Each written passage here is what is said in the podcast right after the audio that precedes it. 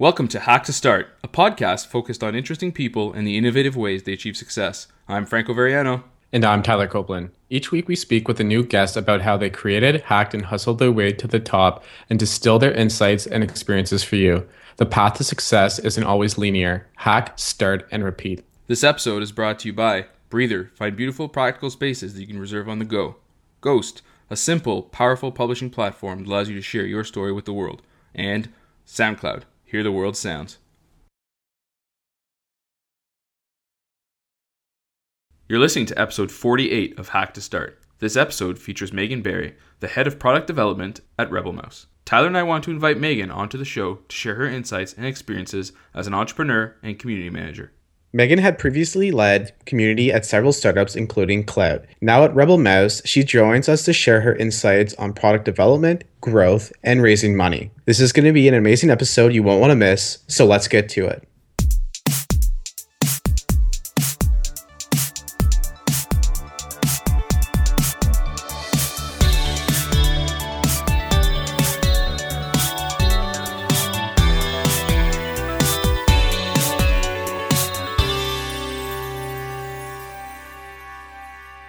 Hey, Megan. Thanks for being on the show today. Yeah, thanks for having me. Let's start off by getting to know where you're from, what did you study, and how did your passion for entrepreneurship develop? Yeah, so uh, I'm from Eugene, Oregon. So, more of a small town, but also a college town. So, the University of Oregon is there. So, pretty academically minded. Uh, I went to Stanford and I studied political science. I'd say that my passion for entrepreneurship developed actually because uh, my dad is an entrepreneur. He has a small business in Eugene, Oregon. And I saw sort of throughout childhood how passionate he was about his business and also how he managed to have work life balance with it. He was there for all of my soccer games and then he would wake up at 5 a.m. to do his work. But he always loved it and he made time for his kids. So it sort of led me to believe that like oh this is like the way to go. So how did you make the transition from political science to entrepreneurship? Yeah so actually in high school i had done some programming and i went into like for community service for like some local things in eugene. And i went into college thinking i was going to study computer science what happened to me though was because I think I had done some programming before, I was more interested in completely new things and like I'd never had the opportunity to really study political science before or any of these sort of social science type of topics. I took some psych classes, I took some communication classes, and like that's really what was opening my mind the most. So I went for what we call like a very fuzzy major, which is not not hard science at all. And I loved it, and I think it was great for me. But then when I looked into what I wanted to do, I still gravitated towards tech. That's awesome. So you previously led community at Klout. For those uh, who might not know, what, what is Klout and how did you come across the opportunity to be part of the team there? Yeah, so I guess uh, it starts with like you know the first my first role out of college was at Mobclix, which is a mobile ad exchange, and it was where I first learned to be a community manager right at the beginning of when people I don't I don't it was barely people were calling it that. It was oftentimes still called a social media manager and like trying to figure out the title. I think my title at the time with them was like evangelist and uh, I really started to see how community management impacted the bottom line at Mobclix, and we even sort of proved that for our, you know, for our own actions. So it was really, really cool. Really made me believe in it. And I started using Klout as a tool when I was at Mobclix to measure our influence and see how we were doing. So then I went to South by South by Southwest and I met Joe Fernandez, the founder of Klout, at a party, and I was like, "Oh wow, I love your tool. I think it's really cool, but why aren't you guys doing more like marketing aspects and like sharing data that you guys have and really, you know, getting out there yourselves?" And he was like, "Oh, that's a really great idea. Like, let's talk more about this." Obviously it was something he was already thinking about doing but i think just like since it was on my brain and i was excited about it he connected with that. And next thing i knew i was i was at Klout and i did uh, lead community and marketing there for two years. So Klout um, measures online influence. So the idea is it's a Klout score and it measures influence from 1 to 100. The really groundbreaking thing when it started is that now it's like we're all talking about online influencers and digital influencers, and like that's become kind of uh, so used so often that we're over it almost. Like we're like, ah, oh, stop talking about influencers. Like let's be more real. Don't use buzzwords. But at the time, it was very groundbreaking. This idea that not only could you discover influencers online, but you could measure it, you could see results by contacting them, and also that they weren't just traditional influencers. Like if you look back in time, influencers are politicians, celebrities, they're rich people, and for the first time with social media, you were seeing that truly become democratized, and someone with a camera could become famous uh, on YouTube, and that was suddenly something we could see and measure. So, how do you approach community building, especially given the context uh, of people sort of feeling like they might be graded?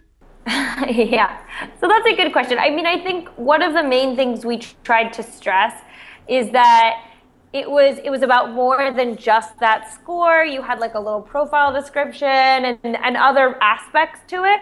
And it and you could be uh, like let's say you could have a score of 30 but be really quite influential in food whereas someone else has a score of 50 and their focus is tech gadgets but really on the topic of food you're the greater influencer. So we tried to look at those things because that's just the truth of how people are but also we just like we we tried to keep it light and fun in the sense that like this is this is a fun movement of the internet mattering now and us caring about it together.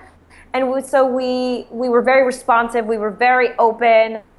We were very active and engaging on Twitter. So if anyone at mentioned us, we responded. We tried to jump on that, or I did. I had like it going all the time. Uh, then as we got bigger, of course, that changes, and you just can't do it. It's not sustainable. So then what we did is we took more to blogging even more, which is a way to get the word out to more people. And then we also, uh, I created a program called Klout Squad, which was an influencer program for our top influencers so they could still get the same level of connection with the Klout team and our roadmap that they used to be able to get to when they were small, or when we were small, rather. What were some of the biggest challenges you faced at Klout, and how did you overcome them? I think, wow, uh, it's a lot. I, I actually feel startup years are like dog years, where it's yeah. just so much is packed into them. That's so true. but um, I think one concrete thing was that moment when suddenly the community became so big that we couldn't keep doing one to one connections with everyone, which is obviously a good problem to have. But generally, every startup you start and you can be very engaging, very one to one, and you need to be. But then as it gets bigger, you have to figure out how to scale. And so that was one of the challenges. Is like how do we, you know, programs like Klout Squad, who do we invite to that? Who do we not? How do we make sure we're still interacting with other people? What's the right level? How how long should it take for us to respond to a tweet? Like all of those were the challenges for us to figure out and play with. Then I think another thing was the Klout Perks program uh, so that also I helped launch Klout Perks. We launched it. The first thing we did was the round trip flight with Virgin America. Amazing perk to get. the idea was it was given to people based on their influence, their score, and topics. So they wanted to have uh, travel and technology influencers in certain locations with high scores. We gave them free flights. Uh, it was, you know, obviously that was like then press everywhere, like get free flights for your, you know, Twitter impact. And it was a lot of fun for us. But then the challenge came how do we scale this as we don't have free flights every day? yeah, exactly. So figuring out how to get people excited about maybe some free coffee, some free, you know, whatever, and figuring out what is the level of perk that is worth it to someone to get and feels exciting that isn't, you know, that high level. You joined Rebel Mouse in late 2012 as the head of product development. Would you be able to walk us through what Rebel Mouse is and how did you come across this opportunity? Yeah, so the Rebel Mouse story actually starts earlier because in uh, probably, I guess, January of, no, probably before that, probably like October 2011, I was kind of like, thinking, you know, I'd been talking to some different startups and I was kind of, it was on my mind of like maybe after two years, like I'm ready for my next thing. There comes a point in a startup where just you feel on your own level that like your, your ears are perked up. mm-hmm. And I was sort of in that mode. And actually, how I discovered Rebel Mouse is that my brother is the founder. okay. So, uh, my brother Paul Berry was the uh, the CTO of Huffington Post, and they had been bought by AOL. He was getting ready to feel feel like he was ready to take on his next challenge and wasn't looking to stay at AOL. And he and I were kind of in similar sort of mind spaces in that sense. We talked a lot. I, he talked to me about Rebel Mouse. I was like, oh my God, that's such a great idea. And I talked about what I wanted to do next. I ended up starting a consulting company called Lift 5. Mm-hmm. And that company was designed to help startups uh, sort of do that first launch, like like I did with Klout, like the time from like when very few people know about you to really getting a community going. And it was focused on community management and it was focused on social product. And I did that partnered with Lerer Ventures, which is a venture fund here in New York City. So I actually moved to New York to do it so I could be close to uh, the venture group. And I worked with uh, a bunch of their startups kind of on an individual basis, but recommended through through Lerer Ventures. It was a wonderful experience, like amazing. And through that, um, I did do some work with Rebel Mouse as well as Paul was getting going. So I was involved in the whole sort of inception process. And when it came about, you know, October, I think was the moment where we both kind of looked at each other and were like, wow, this is really big. Like, this, this is really going somewhere. And he was kind of like, look, like, I, I'd love to have you be full time at Mouse. Would you want to? And I was absolutely in. And it was the thing I was most excited about. So I closed out my consulting business and moved full time to Rebel Mouse. That's really cool. So, what is Rebel Mouse?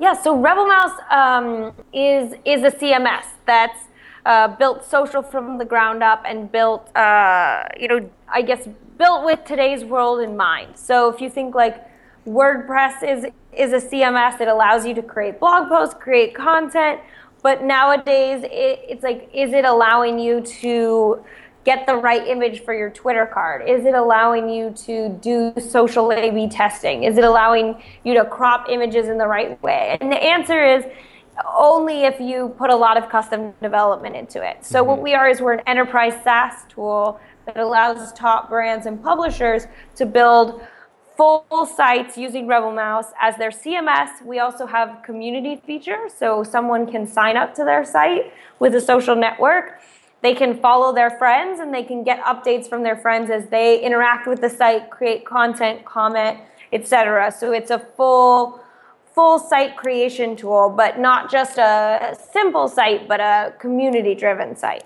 That's really cool. So, what are some of your day to day responsibilities being head of product at Rebel Mouse? So, I guess it's a mix because there's definitely talking to clients and that's an important part of it. So talking to our current clients to understand what they need and making sure that's part of the roadmap. It's talking to the sales team to understand what they feel they need to sell and then pulling that all together with our vision for the product to make sure that we have a roadmap that makes sense prioritizing all the items in that roadmap and then working with our development team to describe them really clearly, working with our design team to mock them up and mock up all the different states and UX really clearly so that the things get done. Based on all your experience as a community manager, do you approach product development with community in mind? Yeah, absolutely. So we're at its core, Rebel Mouse is two things. It's a content product and it's a community product. And as always in my roles as community manager, I was responsible for creating the content mm-hmm. for the brand, for the startup, and then of course community management itself. So all of these things that I thought about, I try to think of built into the tool of like when you feature someone's content, we should automatically at mention them so they know it's been featured and they can share it. We should email someone when their post has been featured on the site. We should all these different things that I used to think about doing kind of manually, we're trying to build into the product so that it, it is built with the mind of a community manager. Mm-hmm. That's really cool. Um, so, so what are the, some of the main features that you've helped implement into Rebel Mouse based off of um, all your experience that you've had? Yeah, so uh, one piece is I mentioned kind of the we call them Twitter shout outs, mm-hmm. and that's giving a shout out to someone when they've been featured on the site. And we've seen from our clients that that can have great virality for them because it's one thing to put someone on the site, and it's another thing to let them know that so they can take action and share it with all their friends and their mom. mm-hmm. then um, another feature is we have a quiz tool now. So that's based on kind of my knowledge of what would have been I would have loved to use to create like a fun quiz tool, like an interactive thing that I could have shared with the community. I would have died for that feature. Mm-hmm. We have slideshows. We have the ability to embed a tweet like right in the post. Like all of these things that I would have been so excited about. We have the ability to feature community content and let them know it's been featured. It's all like my old wish list uh, taken to the next level. So to date, Rebel Mouse has raised $12.8 million. Would you be able to walk us through what that process was like? You know, I think we're lucky in the sense that we we've had a very close relationship with Lerer Ventures throughout. So I think they've really shepherded us through that process and made the raise uh, you know made that that process of raising a lot easier i think when you have your foot in the door and you understand what investors are looking for because investors are telling you what they're looking for because they're trying to help uh, it helps you get from point A to point B. I think also as a team, we have a very strong resume and background, and that's super important for investors, it's not just what's the idea, but who are the people and do we think they can understand how to execute day in and day out and decide when they need to shift focus and focus on the right thing. So, what's next for Rebel Mouse in 2015? We have a ton of roadmap items coming up that I'm really excited about. We're releasing uh, badging for our communities. So you'll be able to give a user a badge that they earned based on a post they created. We'll have leaderboards and gamification based on that. On the other side, in our mobile apps, we're going to have the ability to create a GIF from a video you're taking and then add a caption to it, which I'm super pumped about. Mm-hmm. I'm going to play with that personally all the time send a GIF in every email. um, we're also doing a lot of tools around SEO. That's a mm-hmm. big request from our clients, and just generally, like I, I think this is the year we really get like this year we're getting to the place where we like this is the promise of our vision like we finally realized it and i think that's incredibly exciting where do you see the biggest opportunities for entrepreneurs and are there any technologies or industries that really interest you Hmm. Um, gosh, there's so much going on right now. I think I think probably two things. One is uh, which people are catching on for sure, but uh, enterprise software I think still is a big opportunity because a lot of sort of current enterprise software is really doesn't have a good UI, isn't built with the consumer in mind. So I think that building enterprise software with a consumer mindset, which is what we're trying to do, is a big opportunity right now where you're trying to build enterprise software that's actually easy to use and intuitive and makes sense. And there's a lot of room to grow there. Just ask anyone who works at a big company. Then on the other side, I think as I look at companies, people build based on what they know, right? So I see a lot of things now that it's like, oh, now you can like get someone to come wrap up your package and mail it while you're at work or something. It's like these new startups are like, now you don't have to lift a finger to do anything, but they're very much based around what it's like to live in like New York, San Francisco, like a few select cities. And I don't think they really get at problems that the rest of the world or even the rest of America have. Mm-hmm. So I think some, you know, startups that are not focused around top metros. As much as they they don't have that sort of focused population we see here i think have big big potential. Like solve the problems that happen in the rest of the world mm-hmm. beyond metros and and there's something there. That's awesome. So what apps books devices or tools are you currently obsessed with right now? Um i really like line. I don't know if you've heard of it. It's like a it's like a messaging app. I think it's pretty big in Asia, but they have these stickers. Some of them are like Jiffy stickers, where they're animated stitcher stickers. It's kind of it's just like a better texting app. Mm-hmm. And it's a lot of fun. It's very whimsical, and I'm really, really having a lot of fun with that right now. I think, let's see, devices or tools. We use Slack internally and really, really enjoy that. I think it's, um, again, fun integrations with Giphy. I'm a big animated GIF fan. Um, yeah, but we just, have that implemented as well. It's really good. yeah, it's so much fun. So, love that. Um, you know, and just the basic stuff. Skype, I use, we have a global team. So, uh, we have 110 people. Only 40 of them are here in New York, and most of the team I'm working with, most of our developer team, is all around the world. Mm-hmm. So I'm constantly on Skype, Skype chat, Skype video. Um, so that one, as as boring of a choice as it is, is, mm-hmm. is one of my most used tools. Have you guys tried to use Google Hangouts? Google Hangouts doesn't work as well in uh, not ideal internet connections. Okay, that's good to know. Yeah, because we we use Google Hangouts on our end, and there's um, a Slack integration where you're able to just go slash Hangouts and then add the individual's name, and it fires up a Google uh, Hangouts instance for you. Oh, that's so cool! Yeah, mm-hmm. that's fun. But um, yeah, I have found that voice uh, and video quality is better on Skype because I think just since they're so internationally focused, they've dealt with poor internet connections better. And since I'm calling people from all over, I really need that. Mm-hmm. So, on top of that, do you have any books that you're currently reading that you would share with others or would recommend? Um, I read a lot for fun, so not at all related to business. But on the business side, um, uh, there's a great book written by uh, Ben Parr. He's actually a friend of mine, but it's a really wonderful book. It's called Captivology The Science of Capturing People's Attention and I think is an absolute must read for anyone who's interested in entrepreneurship. So, are there any last thoughts or personal mottos that you live by and you think others should know about as well? I think with startups in general, one of the most important things is to own your mistakes and to know that you'll make them. I try to emphasize that with my team every day that since we're trying to move so quickly, since we're focused on getting things out so fast, that mistakes are going to happen and it's okay. Like that's part of our culture. We're going to move fast and we'll iterate because things will go wrong in the process. But that allows us the freedom to really take risks. And otherwise, you just have this sense of like, oh, you get stuck and you're cautious and you're worried about someone's going to say what someone's going to say. Instead, I want someone to be like, oh my gosh, I think I totally messed up.